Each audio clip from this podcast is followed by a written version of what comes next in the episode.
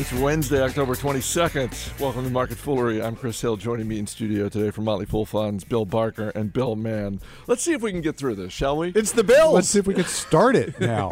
yeah, this is this is one of those episodes of Market Foolery that we've been attempting to start for about 10 minutes and just keep getting distracted.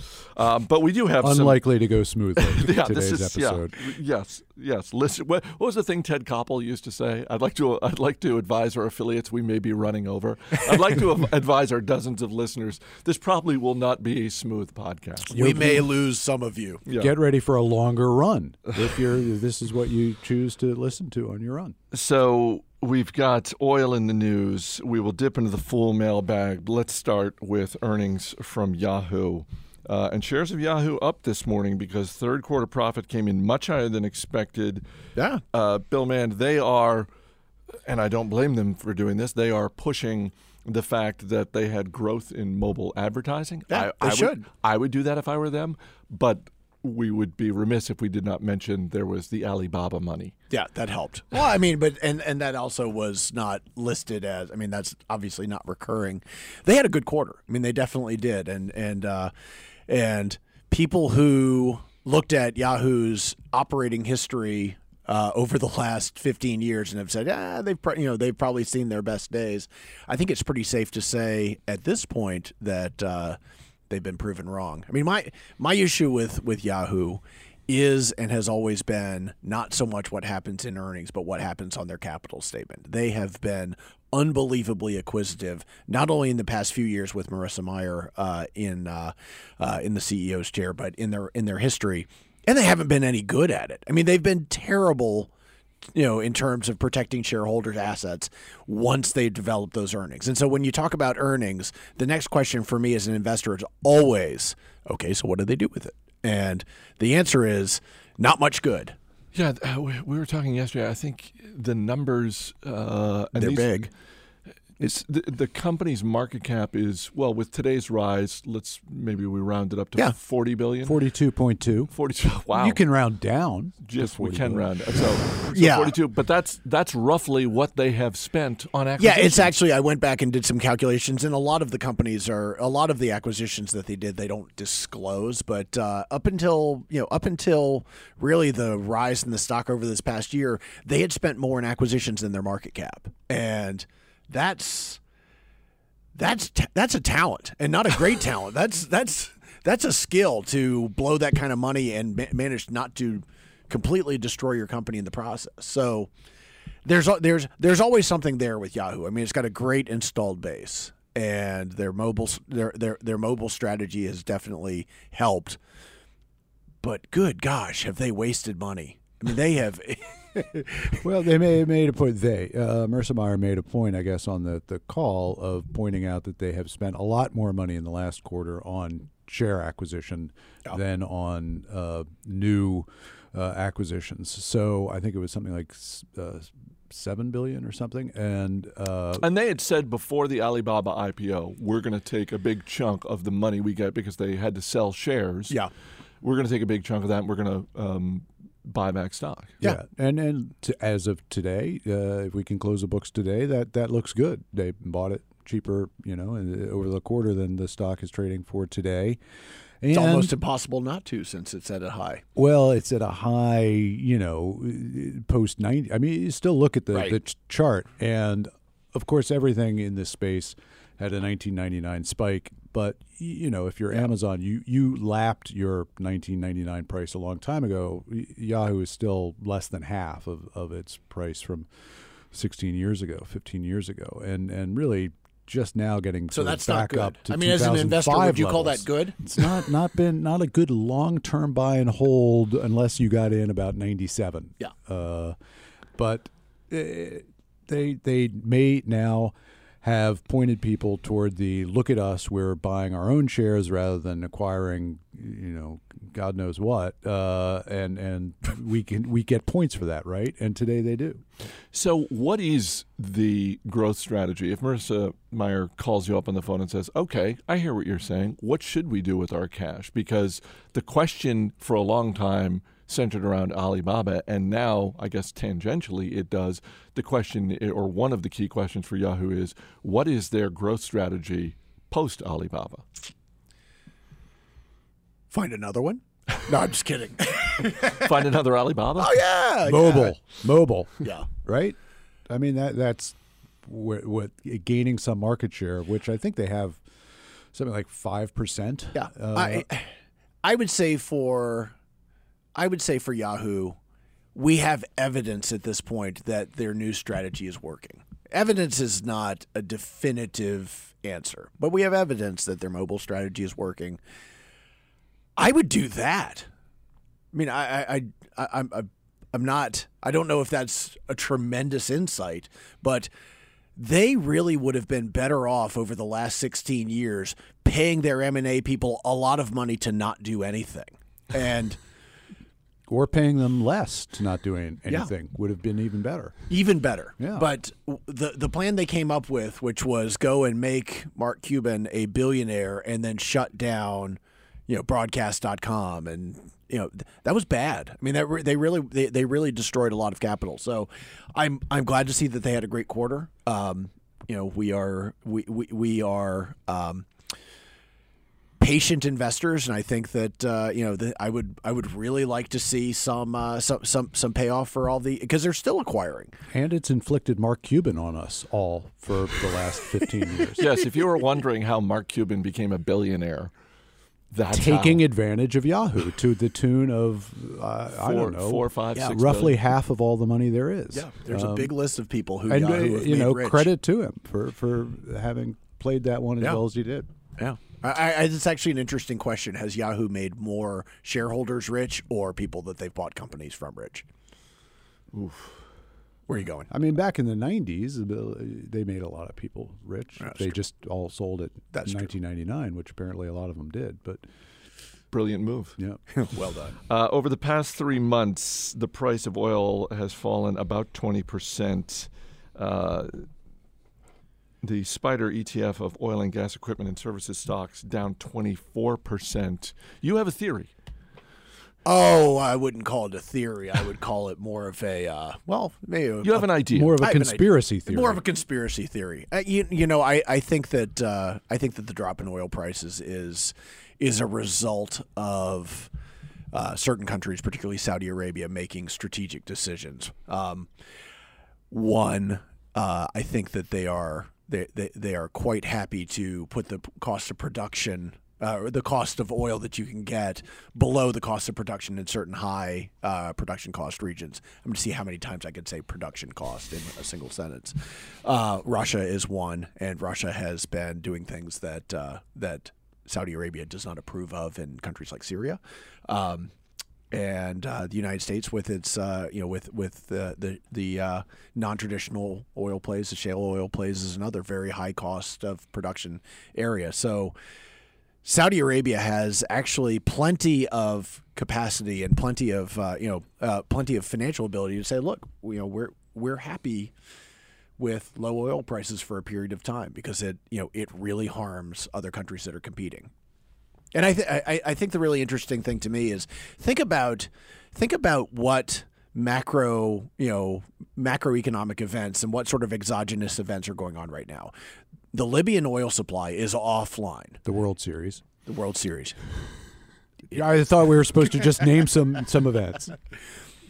The Ira- the Iraqi oil supply is deeply at risk, and these are big producers, and yet oil prices have dropped twenty percent. I mean that that that shouldn't happen. It really it, it really shouldn't happen. So that I I mean I think I'm not a huge conspiracy theorist, though I dabble in them from time to time. But there there really is something else going on. So, does that make oil field services stocks like Halliburton more attractive uh, at this time? Because certainly, and I'll just stick with Halliburton, that's a stock that, you know, over the summer was in the mid 70s and now it's Yeah. in the low 50s. And uh, Yeah, I think these things are all cyclical. People, I think of any commodity, I think oil is the one that people forget is the most cyclical. That you know, low oil prices in some ways beget high oil prices, and high oil prices in some ways beget low low low oil prices. And so, Yeah, I would definitely look at a lot of the uh, the oil services companies because you know it'll cycle back around and and people just they simply forget.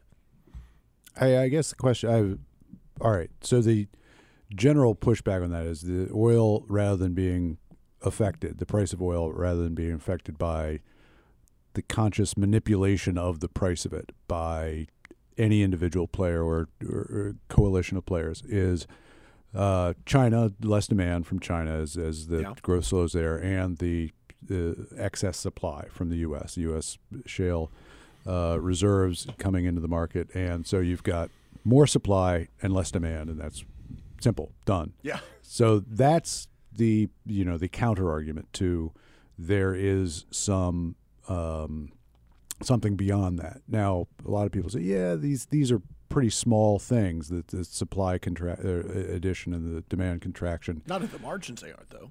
Uh, but I mean, this is this is the question: is is there anything more? That there is obviously more supply and obviously less demand, but enough so to uh, create new two to- two dollar and some cent gas uh, or not? Uh, and uh, I I take the under on all conspiracy theories. Like I do too, but they're fun, aren't they? they're they're fun, Right. They're fun. I just and so I'm wrong about it. You know, however many of them conspiracies that there end up really being. But uh, I don't I don't know. If it's Saudi important. Arabia I mean, I, I, I mean, I think that's an important point. I mean, oil is priced at the marginal barrel, the last the, the last barrel sold, and so any amount of you know any amount of variance in the uh, in supply or in demand is you know is is is, is very meaningful. You know, at that uh, at the margins, but. Um, I mean, in this in this case, the, the one support would be that the, you're not talking about somebody manipulating the Saudis manipulating somebody so, so much as the Saudis failing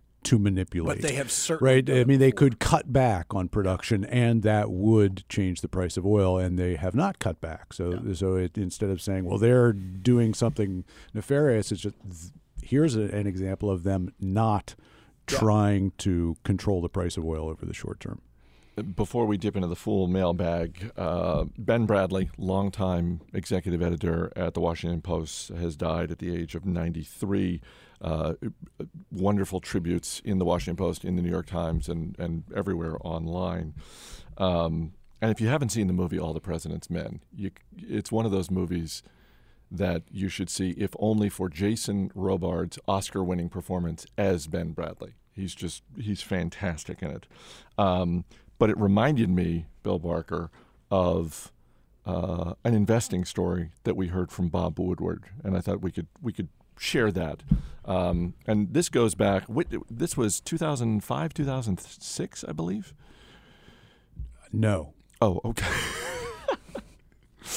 so you and I ended up at uh, one of those uh, events that I, I don't know about you, but I uh, there was a point where I just sort of looked around and thought. I, I really can't believe that I'm here. But it was basically a wine tasting party in DuPont Circle that you and your wife had bid on at a charity auction. And at the last minute, your wife couldn't go, and you tried to Yes, give away because the guinea pig died. The guinea Thank you for for raising that. the guinea pig she died. needed to stay home and uh, you know help remember the, the, part children about this get running through, long, perhaps that get may, through that. But yeah. Chris needlessly has to bring up the death of chocolate or whatever her name was. she didn't answer to it anyway. It didn't matter. So so we're at this small gathering, a wine tasting party, and one of the guests there is Bob Woodward, yes. um, award well, Because he actually just goes and crashes a lot of wine tasting events if they're in the DC area. I don't think he was invited at all. no, I'm pretty sure he was invited. I'm pretty sure, like you, he, he had a winning bid at the silent auction. Maybe we were the crashers. Um, Bob Woodward, obviously uh, one of the two reporters breaking the Watergate story. Um, I think every book he's ever written has ended up a bestseller. Um, and at and at some point in the party, you and I end up talking with him because it was a small enough gathering.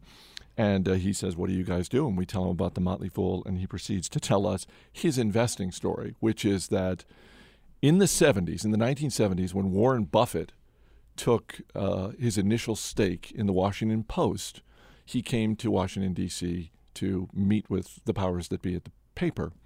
Um, Katharine Graham owned the paper. Uh, at the time, and the Graham family owned it for 70 years until it was sold, I believe, last year to, until they sold it last year to Jeff Bezos. Um, and so she um, asked Bob Woodward to have breakfast with Warren Buffett. And the reason she asked Woodward to do that is because she initially asked Ben Bradlee and he couldn't do it. So he's sitting down with Warren Buffett and they're talking. And so he says to Buffett, And I, and I think this was in uh, 73. 73 that this breakfast happened. 73 or I can remember 74. My, my comment being, well, you were kind of busy at the time. That's weren't you? Because this was, I mean, this would have been during the Watergate, Yeah. you know, coverage. Uh, So he says to Warren Buffett, um, You know a lot about stocks and investing. What's a stock I should buy? And Warren Buffett says, Well, I think you should buy the Washington Post because I just took a stake in it. And he proceeds to share all the great reasons behind the business of the Washington Post, why he bought it. And, and Woodward says, Well, that all makes a lot of sense. But I, as a reporter who works for the paper, I just feel like ethically it would be wrong for me to own shares of the newspaper that I work for. I just wouldn't be comfortable with that. Do you have another stock you can recommend? and Buffett proceeds to tell him about Berkshire Hathaway and explaining the portfolio of businesses that he's built up. which was priced at the time about five or six bucks. five or Let's six just- bucks, and now is two hundred and two thousand Right. dollars a share. So more. Yeah. More, a lot more. Yeah. And Woodward says, "Well, that that sounds even better, but Berkshire Hathaway just bought shares of the Washington Post. So if I own Berkshire Hathaway, I would also own shares of the Washington Post. Ethically, I just don't think I could do that." And he had the wherewithal to laugh at himself because he, you know, he was able to do the math and realize uh, if I had just bought one share, a couple of shares, I could have retired. I wouldn't have had to write any of those books. Right, exactly, exactly. And he also had the good sense not to ask Warren Buffett for a third stock, Yeah. because you know Because that was enough. that that would have been impolite. Um, you can always email us radio at fool.com. Uh, an email from Mark Johnson regarding yesterday's podcast where we talked about Coca Cola's earnings. Mark Johnson writes, "Okay, so thanks to you guys, today my daughter wants to sell her Coca Cola stock. Sorry." That's just one of the dangers. Of, Who was on? Uh, it was uh, Who Ja- can we blame? Jason Moser and Simon Erickson. Yeah. Bring So- the complaint to them. Right? I mean, why do we? Let's get them back in. here. um, I think one of the really interesting things about Coca Cola is that you can get a good sense of what Coca Cola is going to do by virtue of what its bottlers report. I mean, the bottlers for Coca Cola sell Coca Cola, right? I mean, that seems somewhat obvious. They could just sell bottles. It's not as profitable. Yeah. Who I'm just helping out the Who asked people who are confused. So Coca Cola is at a five you know, has had a five year run in its stock price that's been spectacular, and a lot of its bottlers, its biggest bottlers, are at five year lows, and they sell the same stuff. So either people are completely wrong about Coca Cola, or they are completely wrong about the bottlers. I mean, there's just no there's no third way. And um, You're saying the bottlers are a good leading indicator. yeah. Yeah. I'm not saying that they're a good leading indicator. I'm saying they are an almost perfect leading indicator. I don't know if that answers his question or, you know, if he feels better now, but Well, I think now his daughter needs to figure out what stock she wants to buy. Yeah. Look at the bottlers. Uh, email. there you go. Uh, email from Monty Singleton uh, regarding our conversation last week about the Great Pumpkin, the classic Charlie Brown special. Starting October 1st, I watch it with my boys almost every night. Nothing better than having an 18 month old fall asleep on you as you watch via your iPhone. And I think I can speak on behalf of uh, the three fathers here at the table. Um, nothing better than just having your 18 month old fall asleep, period. Yeah. Yeah. Not so much fun with your nine year old.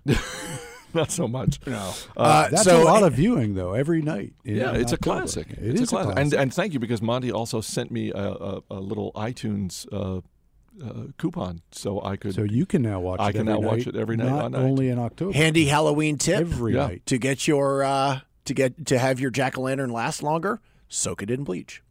Soak it in bleach. Does that Yeah. affect the color? No, it doesn't affect the color. It doesn't make it a white pumpkin. White pumpkins aren't bleached. They just last longer. They don't get nasty. Okay. You're welcome. See, that's the kind of thing you don't get on Bloomberg. No. Marketplace Radio is not giving you those kind No. of tips. Um, You're welcome.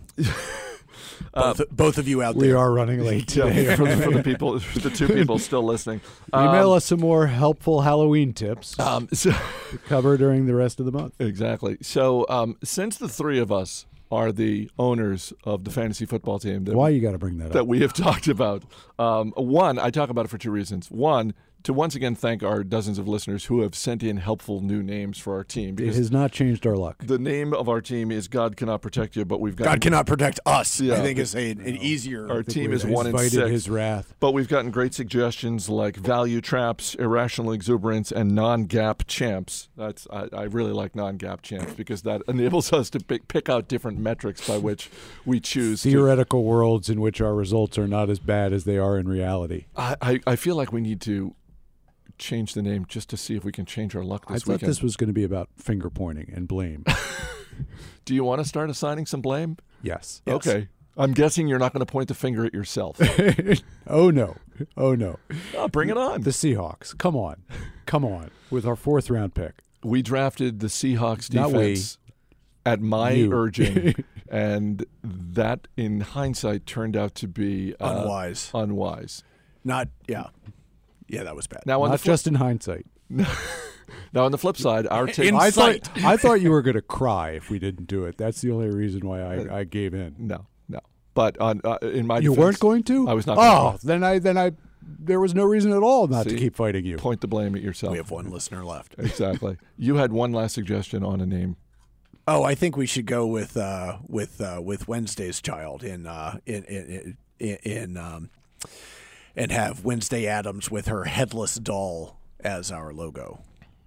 I Because think we, given our team is essentially headless. yeah, given given Functionally how, given how we've performed to this point, I I, I 'Cause think we're so. not- Still hope for the playoffs. We're not Sunday's child for sure. And but I will say this though, as we talk about stocks all the time, you know what? Sometimes the best time to buy is when everyone is betting against you. So if our if our fantasy Nobody football team is a stock, including me. trading very low it's right now. trading at an all time low. So this might be the time Yeah. to jump in. Unfortunately, we're running out of time.